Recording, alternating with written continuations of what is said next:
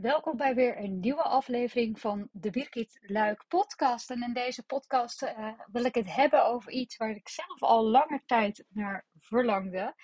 En ik hoorde het ook steeds meer in mijn omgeving. En waar ik misschien eerst deze vraag nog beantwoordde met druk, uh, bemerk ik dat ik hem steeds vaker anders ga beantwoorden. En de vraag die dan gesteld wordt aan mij is Goh, Birgit, hoe is het? En dan zeg ik, uh, ja, goed, hè, want dat uh, moet altijd goed gaan natuurlijk. Ja, goed. Um, en eerst zei ik dan lekker druk.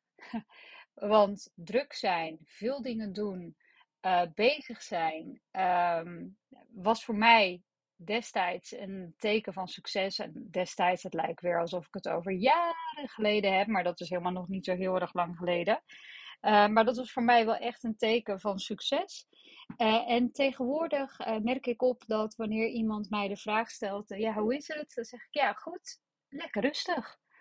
En dat is dus 180 graden de andere kant op. Hè, want tegenovergestelde van druk is, naar mijn mening, rustig. En rustig is voor mij echt het nieuwe druk. En laat ik het vooral weer op mezelf betrekken, maar ik zie het ook al steeds meer voorbij komen. Ook op social media, in de tijdschriften, et cetera. We zijn allemaal wel naar dingen op zoek waarin we weer een beetje rust in onszelf kunnen uh, pakken, zodat we vanuit daaruit juist ook misschien weer meer kunnen creëren, misschien weer dichter tot onszelf kunnen komen. Het is niet voor niets dat bijvoorbeeld uh, retraites, um, dat er vakanties, stilte, um, of meditatie, alles om weer eigenlijk maar een beetje langzamer te gaan. Om je pad, je, ja, je pad eigenlijk te vertragen, zodat je ook weer ziet wat er allemaal is. In plaats van dat je als een kip zonder kop aan het rondrennen bent en alleen maar een aaneenschakeling hebt van bijvoorbeeld afspraken in je agenda. Want geleefd worden door je agenda, ik heb het zelf wel eens uitgeprobeerd, is niet echt een aanrader, kan ik je melden. En um, ik ben in principe wel een persoon die houdt van veel dingen doen, veel nieuwe dingen uitproberen. Maar daar ben ik toch niet echt uh, blij van. Dus uh, tegenwoordig is voor mij in ieder geval um, rustig is het nieuwe druk. En ik had daar laatst ook een uh, gesprek over met mijn, met mijn moeder. Die hielp ons met wat spulletjes verhuilen, verhuizen van Den Haag naar Zeeland. Waar we wat dingetjes mochten opslaan bij hen. Omdat we natuurlijk in ons huis op wielen gingen. En daar kon niet alles mee. En sommige kleding, daar kon ik geen afscheid van nemen. Dus ze was zo lief om ons uh, te komen helpen, en mijn vader ook. En toen ik in de auto zat, toen, uh, toen zei ik uh, van, um, goh, weet je nog dat als jij bijvoorbeeld, of als je naar mij belt en als je vraagt van, goh, goh hoe gaat het? Dat als, je, als ik um, beantwoord met, ehm, met ja, druk, dat jij dan zei, oh ja, nee, dat is goed. Oh nee, dan gaan we bijvoorbeeld maar ophangen of dan laat ik je maar, want dan kun je gewoon lekker, de, lekker verder. Ja, want bij mij vanuit opvoeding, althans dat is wat, hoe ik het zeg maar geïnterpreteerd heb, en dat kan voor iedereen anders zijn, het kan best zijn dat het voor mijn broer en mijn zus helemaal anders is overgekomen. Maar voor mij stond het feit dat je het druk had, stond voor mij echt gelijk aan succes. En dat is heel lang een overtuiging die ik met me mee heb genomen. Uh, waardoor ik dus ook geen rust meer kon ervaren op een deur. Want zelfs als ik niet aan het werk was, moest ik altijd bezig zijn. Dus ook als ik op vakantie was, dan moest ik nuttige boeken lezen, informatieve boeken, zodat ik met nieuwe ideeën kwam, zodat ik uh, dat kon gaan implementeren binnen mijn bedrijf. Waardoor die hersenpan van mij, die ging gewoon nooit uit. En op een gegeven moment zat ik zo in de overdrijf van altijd maar dingen willen doen en mezelf geen moment rust gunnen. En dit wil absoluut niet zeggen dat ik nooit eens op de bank zat. Maar dat ik me dan bijvoorbeeld wel, als ik een Netflix-serie had gekeken, dat ik mezelf dan schuldig voelde. Of als ik uh, op een zondag uh, uh, bijvoorbeeld thuis zat, dat ik dan klusjes ging bedenken of dingen ging bedenken om te doen. Om maar bezig te kunnen zijn. En om nooit eens gewoon een keer die rust op te zoeken. Nou als je in die overdrijf gaat, dat had bij mij op een duur vergaande gevolgen. Want, um, of vergaande gevolgen, dat, dat ging bij mij op een duur zo ver dat ik kon s'nachts niet meer slapen. En omdat ik s'nachts niet meer kon slapen, dacht ik van ja, als ik dan toch niet kan slapen, dan kan ik maar beter gewoon gaan lezen.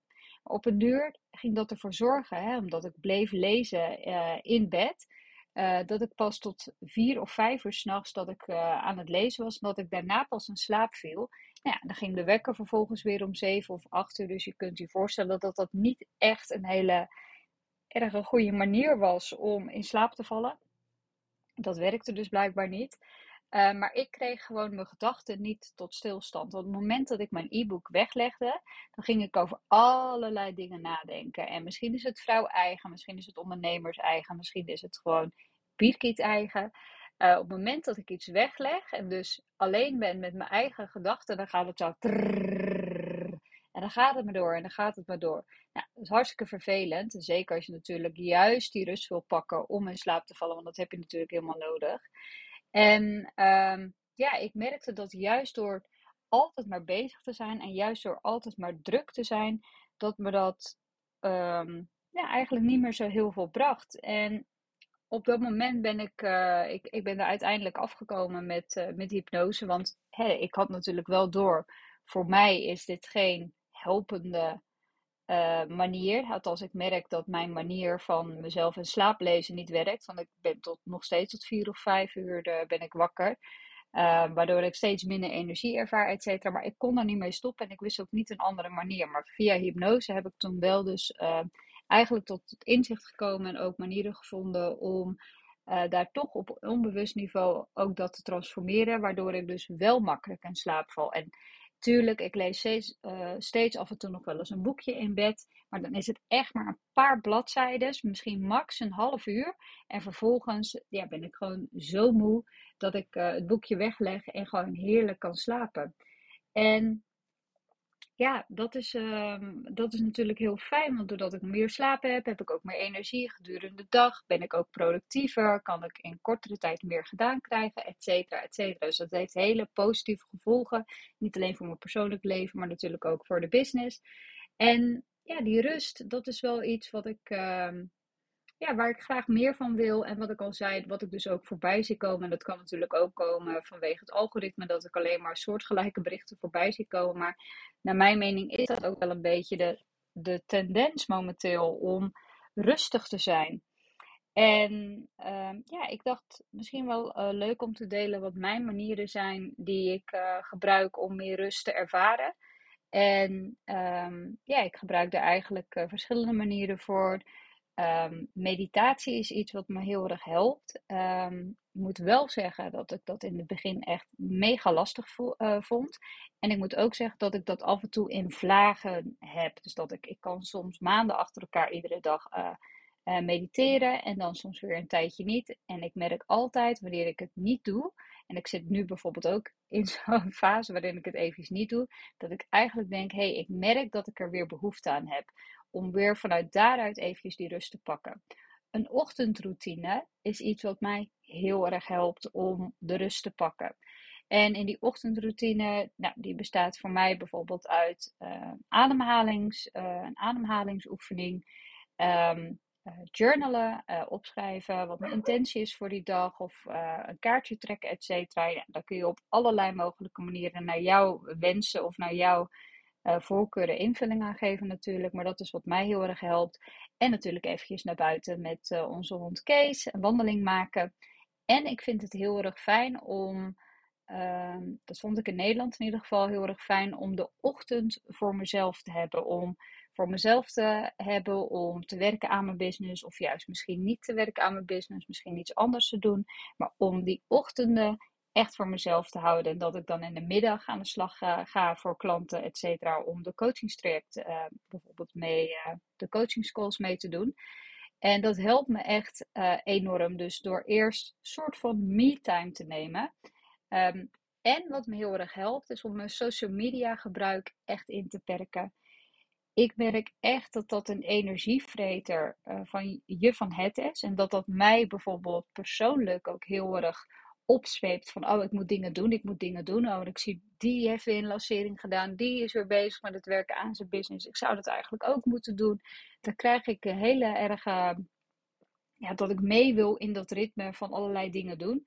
Terwijl ik juist zoiets heb, hey, als ik dat social media minder bekijk, heb ik veel meer de focus op mezelf. Kan ik veel lekkerder werken, zit ik echt in mijn eigen bubbel kan ik echt mijn eigen ding doen. Dus dat zijn voor mij in ieder geval wel de tips die me heel erg helpen om de rust te pakken. En daarnaast ook veel buiten zijn, lekker in de natuur. Ehm, ja, gewoon zijn. En ook wel eens geen boekje pakken. Uh, moet ook terugdenken nu aan een moment dat, um, um, dat ik samen natuurlijk met Mark in uh, Mexico was. En uh, we merkten allebei op dat als we op het strand uh, waren, uh, we vinden het dan, vonden het dan toch nog wel een beetje lastig om echt helemaal niks te doen. Dus dan ging altijd wel die e-reader mee of podcast luisteren, et cetera. En toen zeiden we tegen elkaar, ja, dat is eigenlijk wel raar. Want je bent juist op het strand om te relaxen, om op te laden, et cetera. Maar op de een of andere manier vinden we dat blijkbaar op onbewust niveau toch nog niet goed. Dus legden we ons uh, allemaal dingen op. Dus toen hebben we uh, besloten om een aantal keer gewoon naar het strand te gaan en dan echt helemaal niks te doen. Dus dat we op het strand lagen en ja, dat we geen podcast aan het luisteren waren, dat we geen boekje aan het lezen waren, dat we ook, ja, wat kun je allemaal voor de rest allemaal nog doen, dat we echt helemaal niks deden. En het leuke daarvan was, is dat er ineens veel meer dingen opvallen. Want als je met je neus in dat boek zit, of als je met je oortjes in zit, ja, dan, dan ben je eigenlijk afgeschakeld van de omgeving waarin je bent. Terwijl je gaat juist ergens naartoe, naar het strand, in dit geval in in de natuur, om in de natuur te zijn.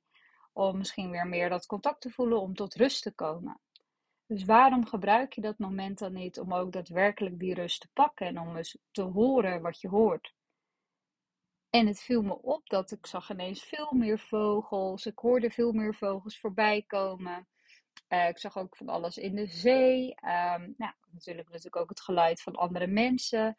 Um, nou, er gebeurde eigenlijk van alles waar ik normaliter helemaal geen notie van had. Omdat ik dan zo in mijn boek zat verzonken bijvoorbeeld dacht ik, eigenlijk is dat wel gewoon jammer. Want als je dus altijd bezig bent, dan gaat het leven wat zich voor je neus afspeelt, gaat eigenlijk gewoon aan je voorbij.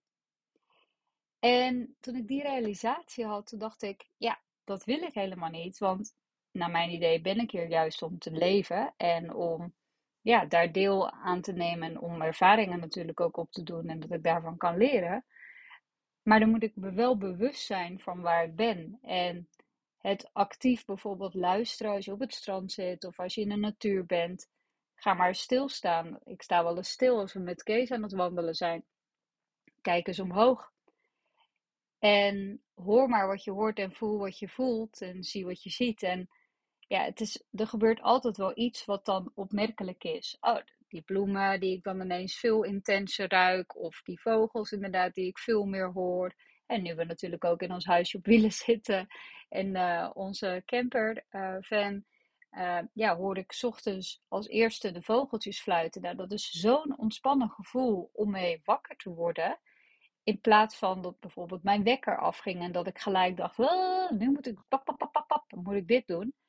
Nee, nu hoorde ik die vogeltjes fluiten. Nou, er schijnt licht door, het, door het raam. Ik weet, oké, nou, zo, dan doe ik, zit ik altijd een beetje te gokken. Hoe laat zou het ongeveer zijn? Nou, als ik een beetje wakker word, dan wordt Kees ook wakker. Nou, dan gaat een van ons met Kees uh, wandelen. Heel even een kort rondje doen. En die komt vervolgens weer terug. En dan gaan we eigenlijk aan onze routine beginnen. En dat is zo ontspannen. En op die manier lijkt het ook op de een of andere manier alsof je dagen langer duren.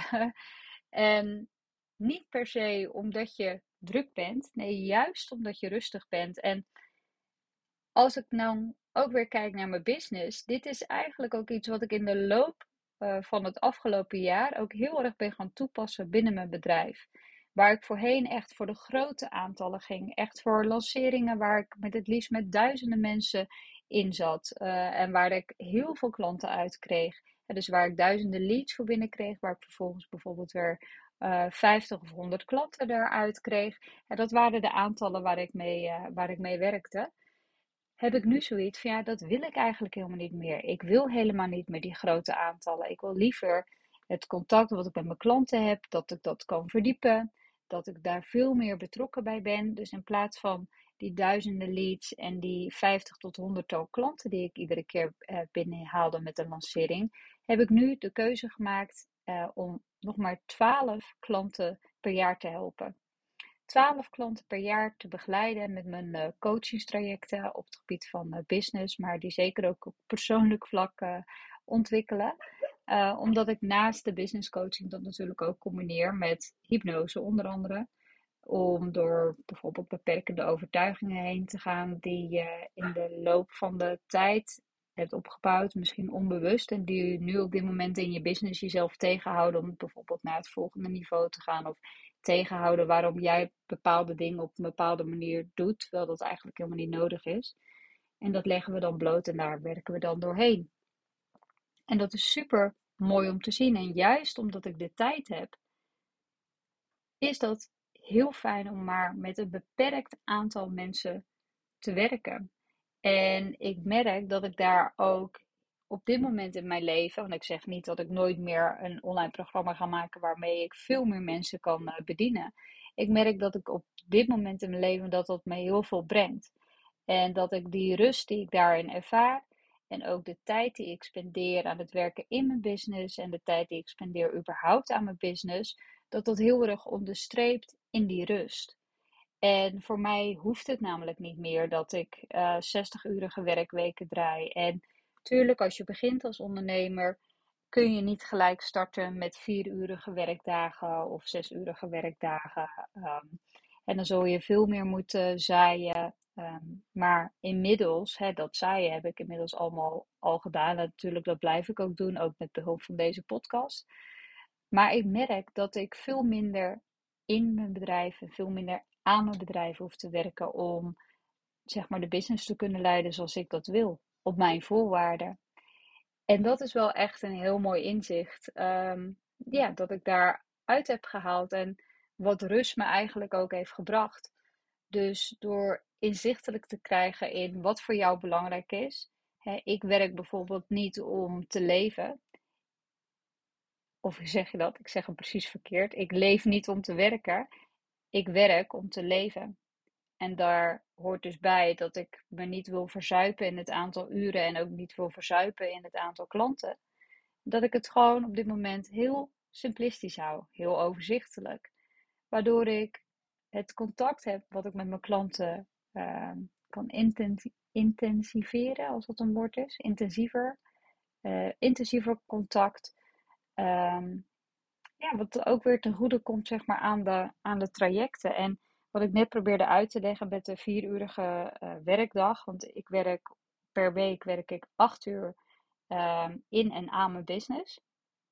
Dus acht uur in totaal. Uh, dus ik heb geen 4-hour workweek, maar een 8-hour workweek. En daarnaast besteed ik nog 8 uur aan opleiding. Dus in totaal werk ik 16 uur, of dan zit ik 16 uur hier achter die laptop. Um, Alleen daar ben ik niet mee gestart. Ik ben gegroeid naar die 16 uur, waarvan 8 uur werk en 8 uur opleiding. En ik denk dat dat een groot besef is. En in het begin had ik misschien wel juist ook wat meer rust mogen, start, uh, mogen hebben. Um, want ik merk dat ik bij heel veel dingen heb ik bijvoorbeeld veel langer over gedaan. Uh, bepaalde groei uh, spurten die ik heb gemaakt, uh, ben ik veel langer in een bepaalde fase blijven hangen, omdat ik niet de energie had, omdat ik niet meer helder kon nadenken, omdat ik mezelf eigenlijk uitputte. Dus wat ik daarmee wil zeggen, ook als beginnende ondernemer is het heel goed om je rust te pakken.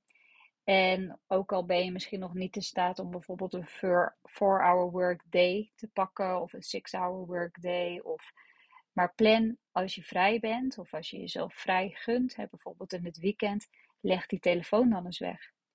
Wees dan eens echt met de mensen waar je bent of uh, richt je aandacht dan eens op op waar je bent. Als je in de natuur bent, dat je daar de dingen van opmerkt die er daar allemaal gebeuren. En je zult echt merken dat dat ook ten goede komt, ten goede komt aan je, aan je business. Dus ja, deze podcast ik wilde hem noemen, en misschien ga ik hem ook wel zo noemen, want ik maak achteraf eigenlijk altijd pas de titel, titel Rustig is het nieuwe druk. En ik ben eigenlijk wel heel erg benieuwd hoe jij dat uh, ervaart en of je ook rust ervaart en wat het je ook oplevert. Want ik ben er echt van overtuigd dat als je rust hebt en rust ervaart, of daar momenten voor inplant om die rust te kunnen pakken, dat dat je bedrijf altijd terugbetaalt. Dat is mijn mening. En daar wil ik graag eh, mee afsluiten. En ik ben benieuwd hoe je daar uh, tegenover staat. Dus laat het me zeker weten. En binnenkort hoor je mij natuurlijk weer met een nieuwe podcast-aflevering. En deze aflevering heb ik opgenomen vanaf La Douce France. Want we staan met ons huisje op wielen. Staan we op dit moment op een een of andere grasheuvel. Waarbij we uitkijken over het plaatsje Wimereux. Dat is een dorpje, ja, stadje denk ik. Um, aantal kilometer onder Calais. Lekker in het uh, zonovergoten Frankrijk. Het zonnetje schijnt. Ik moet zeggen, er staat nog wel een koud windje bij. Maar zo trekken we zo langzaam aan, trekken we steeds verder. Langs de kust van Frankrijk uh, zijn we aan het afzakken om uiteindelijk uh, helemaal in Zuid-Spanje aan te komen. En ik denk, dat geef ik nog eventjes mee. of dat wilde ik graag nog eventjes delen. Nou goed, in ieder geval hartelijk bedankt voor het luisteren. En ik uh, hoor je graag, of je, ja, ik zie je, ik zie je graag bij de volgende aflevering. Dankjewel.